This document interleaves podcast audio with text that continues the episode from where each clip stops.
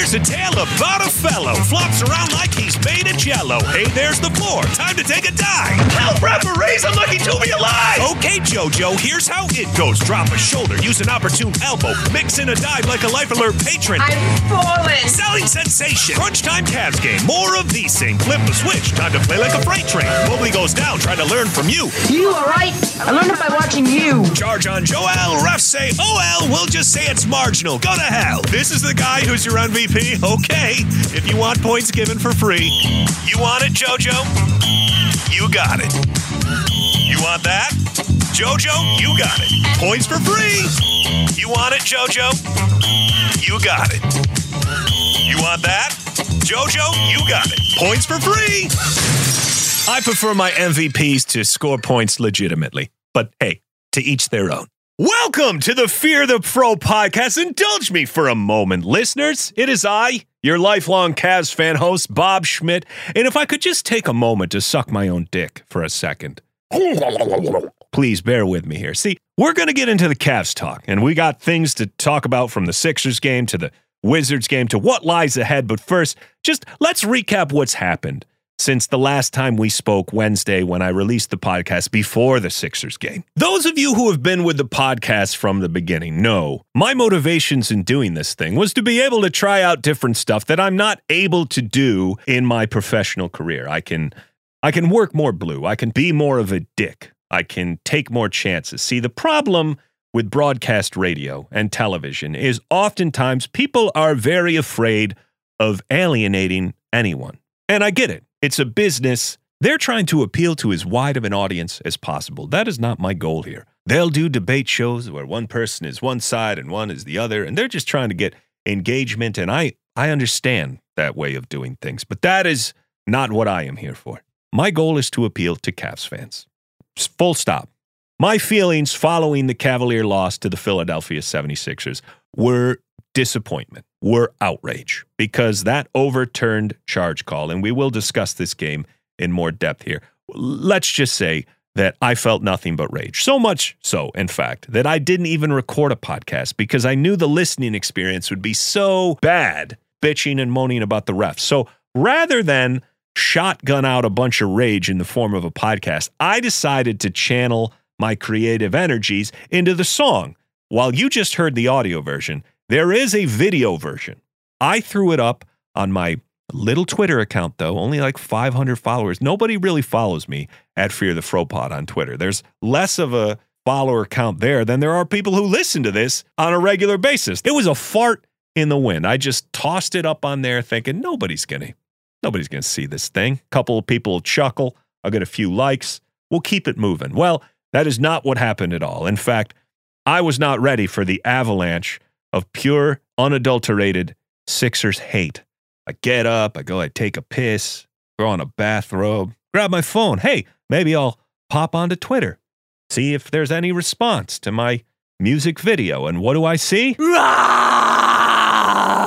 Sixers fans were shook, and holy shit! I uh, uh to the up to that point, I hadn't been ratioed, but oh my god, did I get ratioed? Because for a, a simple little video that got maybe a hundred likes, I had over a hundred quote tweets, and the majority of them involved the words virgin, cuck, nerd, talentless hack, uh, etc. et. You get the point. And I'm sure I should internalize a lot of this, but I am so detached from reality in this basement that uh, anybody who interacts with me is basically my best friend. I know there's people who don't believe in the all publicity is good publicity. I, in fact, don't believe that all publicity is good publicity. But I do believe that the more people who put their eyes on that call, the better chance people start to take note of the insanely beneficial whistles that Joel Embiid and James Harden get night after night. Will it change anything? Probably not. Like I said, it's a fart in the internet wind. But that narrative needs to be out there. The reality is, there's a lot of NBA fans who just don't watch basketball. They would simply see the final line from that game. What they wouldn't see is that Joel Embiid lived at the line yet again, like he does every night. They wouldn't see that he scored the first four points of the game in less than a minute all at the foul line. They wouldn't see that he had his sixth foul call overturned on what was a terrible overturn. And I, that's not just me as a Cavalier fan saying it. The reality is the box score watchers would never get to witness Joel Embiid just wildly spinning and heaving the ball into the air and being gifted a defensive foul on Evan Mobley. They'll miss that play. And if they're not watching the game, they won't get to hear this audio, which is from the 76ers broadcast. Even people who want the 76ers to prevail felt the same way. I, I, I officially, I no longer understand the rule book. I don't. I don't understand the rule book anymore. I am all in favor of him staying, but I'm sorry, that's a push off. And so to have it spread to people who would never otherwise see that video, it makes my day. That is the ultimate validation that there's a lot of truth inside of it. Me saying that Joel Embiid only just gets free throws, of course that's not true, but it's partly true. There's truth in everything. Degrees of truth. I embellished the fuck out of that. Absolutely. I was I put in flops in the video that were from 3 seasons ago. But what I did find particularly satisfying is that so many 76ers by their responses essentially showed me that they see what we all see, which is that Joel Embiid and Giannis get some of the most favorable whistles in the NBA today. And for the people who mistook me slandering Embiid as some sort of support of Giannis, no, that's not true. Now, sure, I like Giannis a lot more. I think he's just a better human being, a better defender, a more switchable player. But I still hate watching him take on the Cavs because both those guys just live at the line and they do it wrecking ball style by using their massive size and strength to initiate a bunch of contact, which should not also get them every single whistle. And that's just my opinion. And before you sit there and say, well, that's that's what happened with LeBron. Yeah, to a degree, LeBron got to the line, but he never got to the line with the propensity that Joel Embiid is this season. Never. Not in his entire career. His most free throw attempts in a game during a season came in his third year in the league. He took 10.3 free throw attempts a game. Joel Embiid has passed that number for the last three seasons consecutively. And also, the difference from a viewing experience is that as much as LeBron did get to the line a lot, he also missed plenty of free throws. Joel Embiid is a dead on free throw shooter. He's shooting 86% from the line. So for him to go to the line 12 times a game the last two seasons, it's definitely a tough watch for the other team when we see him just be allowed to bully through guys too, like the way that he absolutely trucked Mobley. So the thing getting lost in all of this is that I am not dismissing that Joel Embiid is an absolutely phenomenal basketball player. He has great touch. He has a great shot. He has range. Now, Joel Embiid, just this month alone, he's scoring 36 points a game. He's shooting 46% from three and nearly 63% from the field. His high month prior to this March sample of nine games, his high month field goal percentage wise was 54.9%. He is nearly 8% better just this month alone. So he is playing the best basketball possible in a time where people have to make a decision about who they vote for for MVP. So as much as I slander him, I am completely aware that he very well could win. Again, he's not my pick. My pick would be Jokic. My secondary pick would be Giannis because his team is simply the best team in the league.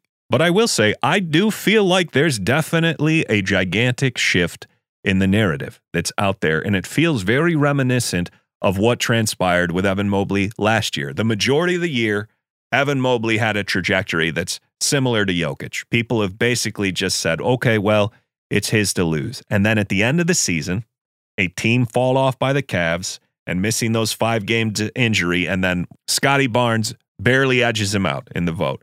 I expect something similar for Jokic if this trend continues. There's still a handful of games left. And if anything is going to cause it to shift in the other direction, it's that Philadelphia, according to Tankathon, the Sixers have the toughest schedule left with games against the Bucks, the Celtics, the Nuggets, which that is going to be huge. The importance of that Nuggets Philadelphia 76ers game for the MVP race is going to be gigantic. March 27th, fuck you opening day of baseball. You're not going to steal NBA thunder. And then they also have to play the Heat and the Suns and the Nets in there. Really, the only other games that they have on the schedule that would be considered easy are two against the Chicago Bulls, who, and I'll get to in a minute, they've been playing good basketball since All Star break. And then they have a game against the horrible, deplorable Toronto Raptors. Now, of the three MVP candidates, the one with the best runway is Giannis in the Bucks. They only play four teams considered good, which are the Sixers, the Celtics, the Nuggets, and the Grizzlies. They could really pad that win loss record in a way that maybe the team success vaults Giannis to the top spot. But it is coming down to the end and what's going to be a thrilling race. But it's going to be hard to overcome the momentum that Joel Embiid and the Philadelphia 76ers have built here. This is a team, Philadelphia, since the All Star break, they have won 10 of their 13 games. There's only one team that's performed better since the All Star break, and that's the Kings, who are 11 and 2. But the Sixers have the best offense in the league, better than the Kings. They have the best net rating far and away in the league since the All Star break. And here's a shocker, by the way, just a random factoid. The second best net rating in the NBA since the All Star break is the Chicago Bulls. They've been better than the Bucks. They've been better than the Knicks. They've been better than our own Cavs, who have the fifth best net rating since the All Star break. And as far as defense goes, Philadelphia has never been great defensively in terms of net rating. Since the All Star break, they actually haven't even been that good on that side of the floor, 17th in the NBA. But it just goes to show you that they are demolishing teams on the offensive end. You have those two teams, 124 plus offensive ratings in the Kings and the 76ers. But the next best, I mean, the Cavaliers, they are a full seven points behind the Sixers in offensive rating since All Star break. And we've gone seven and five. We're not struggling. I want to take the tone of this podcast back to the way I began it, which is shitting on the man, deservedly or otherwise. Now, I made the first song as a passion project, but believe it or not, my job has actually required me to shit on Joel Embiid at different points. I work for a Denver sports station who last year, during this very similar race where it was being debated is it Jokic or is it Embiid? They asked me to make some fake political ads. So I leave you with one of those before we get into the specifics of the Cavaliers' last two games here on the Fear the Fro podcast. Joel Embiid is the league's leading scorer. Selfish. He's the best in the world at ignoring the people around him to go out and get his. And isn't that the problem with society today? U.S. billionaires added 2.1 trillion. Joel Embiid will eat everything on his plate and then everything on your plate too. Please, sir, I want some more. Nikola Jokic shares with all. So you can cast your vote for a black hole of an offensive option if you choose.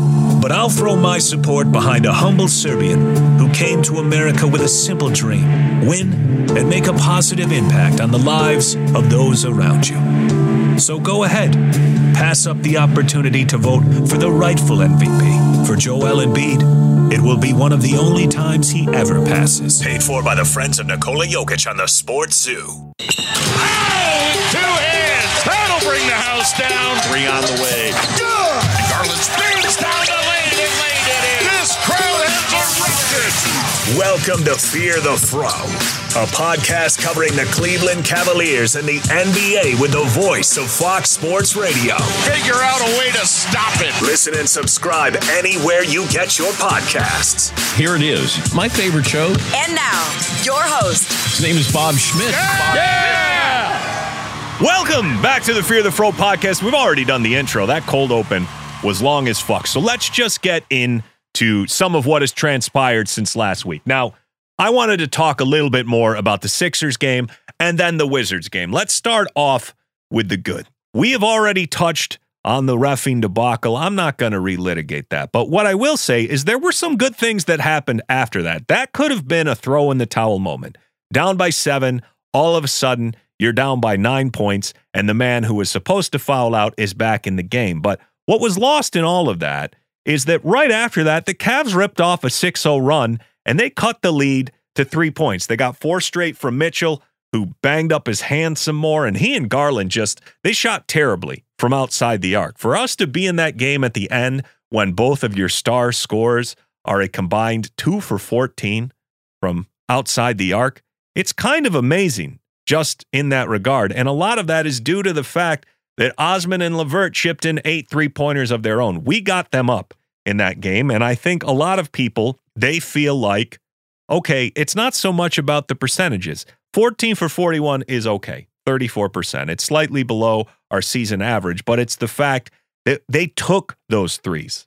Osman and LeVert put up 20 shots from outside the arc, and the final numbers weren't necessarily pretty in terms of percentages, but if you get four three pointers from Okoro and Stevens, if you get eight three pointers from LeVert and Osman, how many nights are we going to go away with Mitchell and Garland being two for 14 from outside the arc? We were very much in that game. In that game without Jarrett Allen, within three points late in the game. What really killed the Cavs, in my view, it wasn't Embiid after the overturn. He didn't do much of anything, but that fourth quarter was very reminiscent of what we saw against the Heat and that the role guys all of a sudden started knocking down threes. In the fourth quarter, you didn't get a miss from Milton, from Niang, or from Maxey. All of them banged in multiple three pointers, and it was crushing because that was essentially the difference. It felt similar in Miami, where all of a sudden Strus and Herro start banging in shots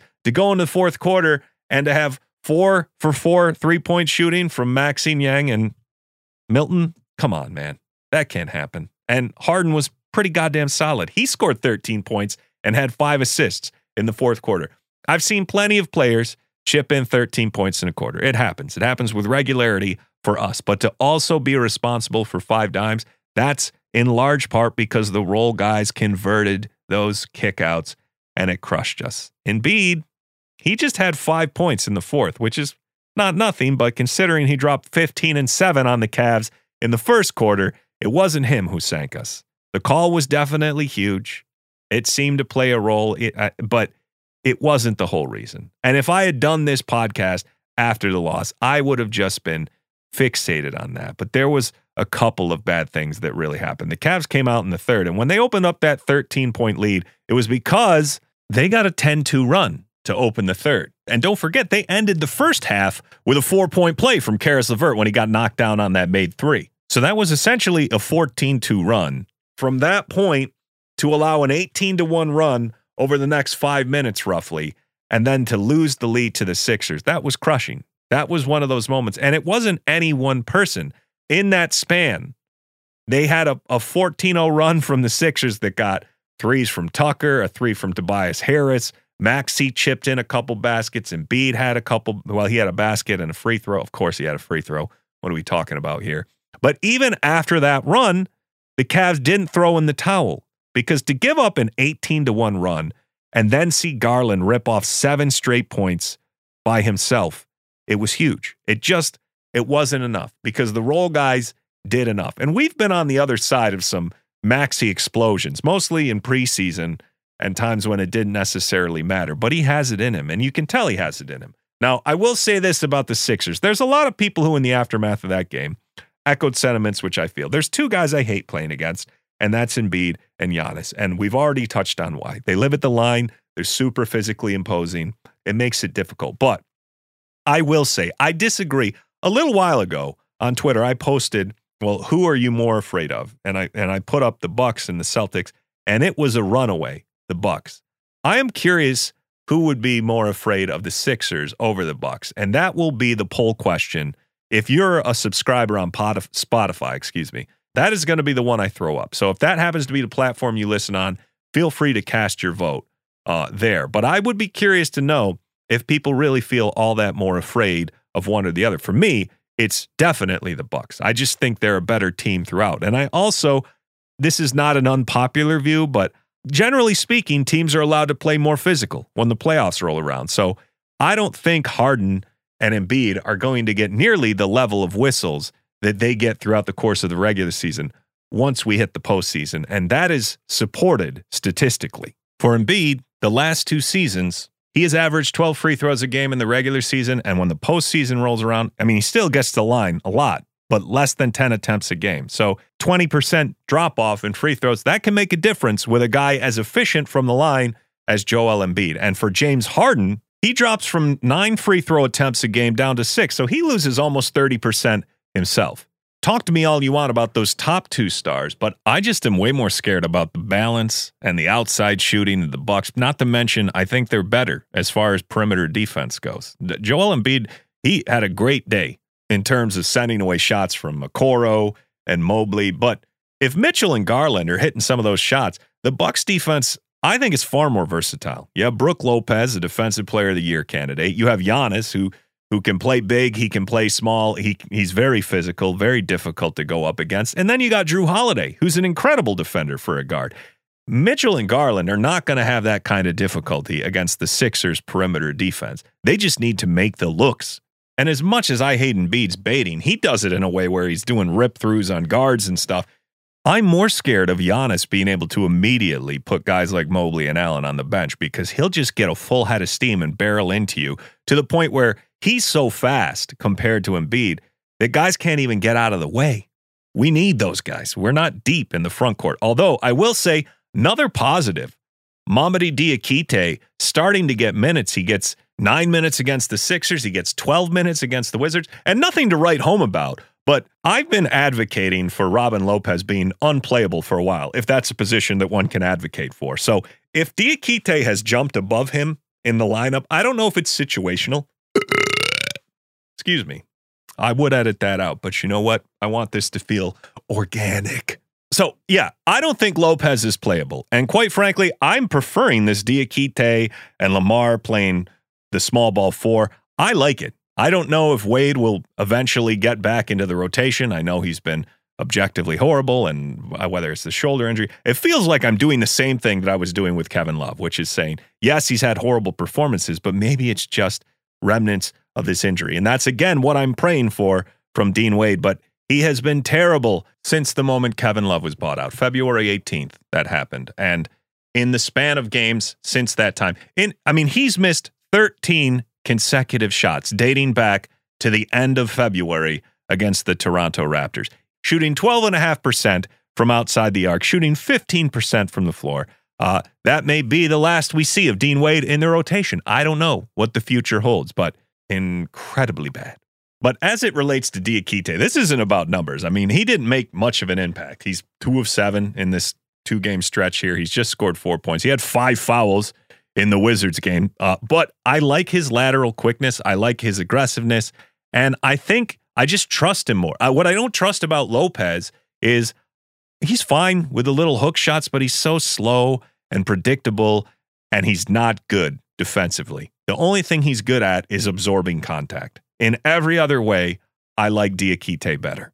And speaking of going small, Lamar Stevens at the four, I have loved his minutes. I mean, the biggest renaissance in this last several games has been Caris LeVert. And I know he had an absolutely awful February. He scored his lowest point total of the season. He was taking next to nothing in the way of field goal attempts. His field goal attempts were down to six a game after being a double digit guy the entire first half of the season. But March has seen a return to form and his best shooting month since he opened the season this month through nine games in March. He is shooting splits of 50% and 47% from three and he's doing it on high volume, five three point attempts a game. And that is propped up in large part because he got 10 up against the Sixers. But if this guy is making threes, and all of a sudden, it's not just threes with awful interior play, he's actually converting some of his inside looks as well. I've said, and this is a constant refrain on this pod true shooting percentage is a very good reflection of how efficiently a guy is playing. And even a guy who's having a blistering month from three. If he stinks from the field, it's not going to be that great. Like in October, when Caris was shooting nearly 50% from three point land, he was only shooting 33% from the floor. So his true shooting percentage in those six games in October was 51. This month, it is 62.6. It is the only month of the season in which he's cracked 60% on true shooting percentage. And he's doing it on volume. To be averaging over his last five games over 18 points a game and chipping in four boards and a few assists a game.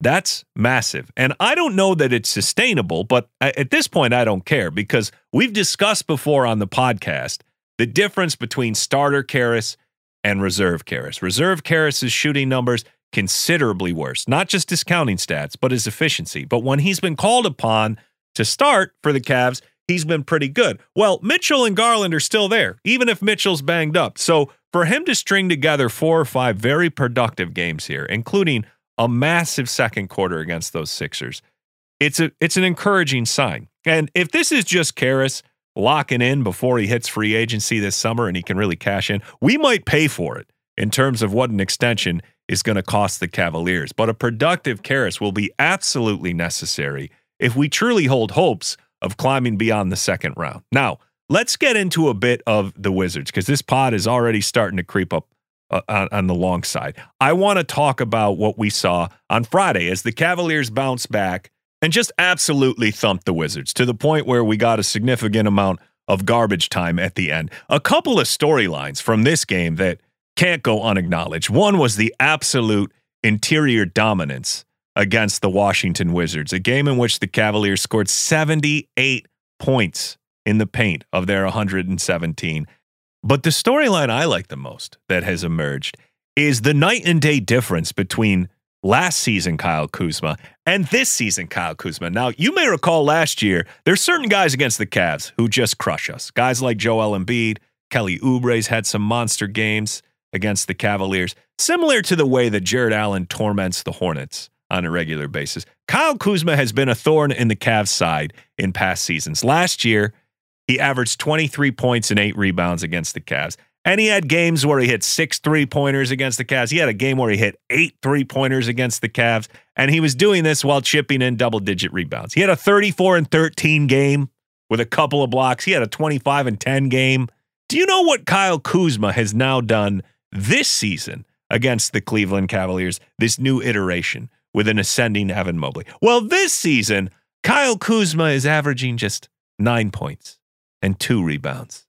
He has been a ghost of the Kyle Kuzma we saw last year. And as a man who's heading towards looking for a payday, certainly this doesn't translate to the whole course of the season, but my goodness, what a change of fortunes for Kyle Kuzma. No longer is he a Cavalier killer, as he was objectively horrible versus this Cavs team on Friday.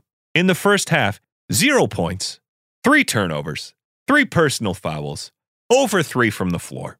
Now, he finished the game with seven points, but they all came in garbage time. By the point he scored his first bucket, the Cavaliers were already up by 15 points early in the fourth quarter. So, congrats on him for not getting absolutely skunked. But I think we can say that we have exercised the Kyle Kuzma demons. Now, as to some other takeaways from the game, Mitchell, Garland, and Allen last game we played the Wizards. They all went for 20. And this game was very similar in that Mobley, Mitchell, and Garland, they all eclipsed 20 points. It wasn't on good efficiency from outside. Garland and Mitchell are taking some dings from the three point percentage as after going 2 for 14 against the Sixers, Donovan Mitchell 0 for 6 from outside the arc and Darius Garland 1 of 5. So just 1 for 11 from those guys from outside the arc.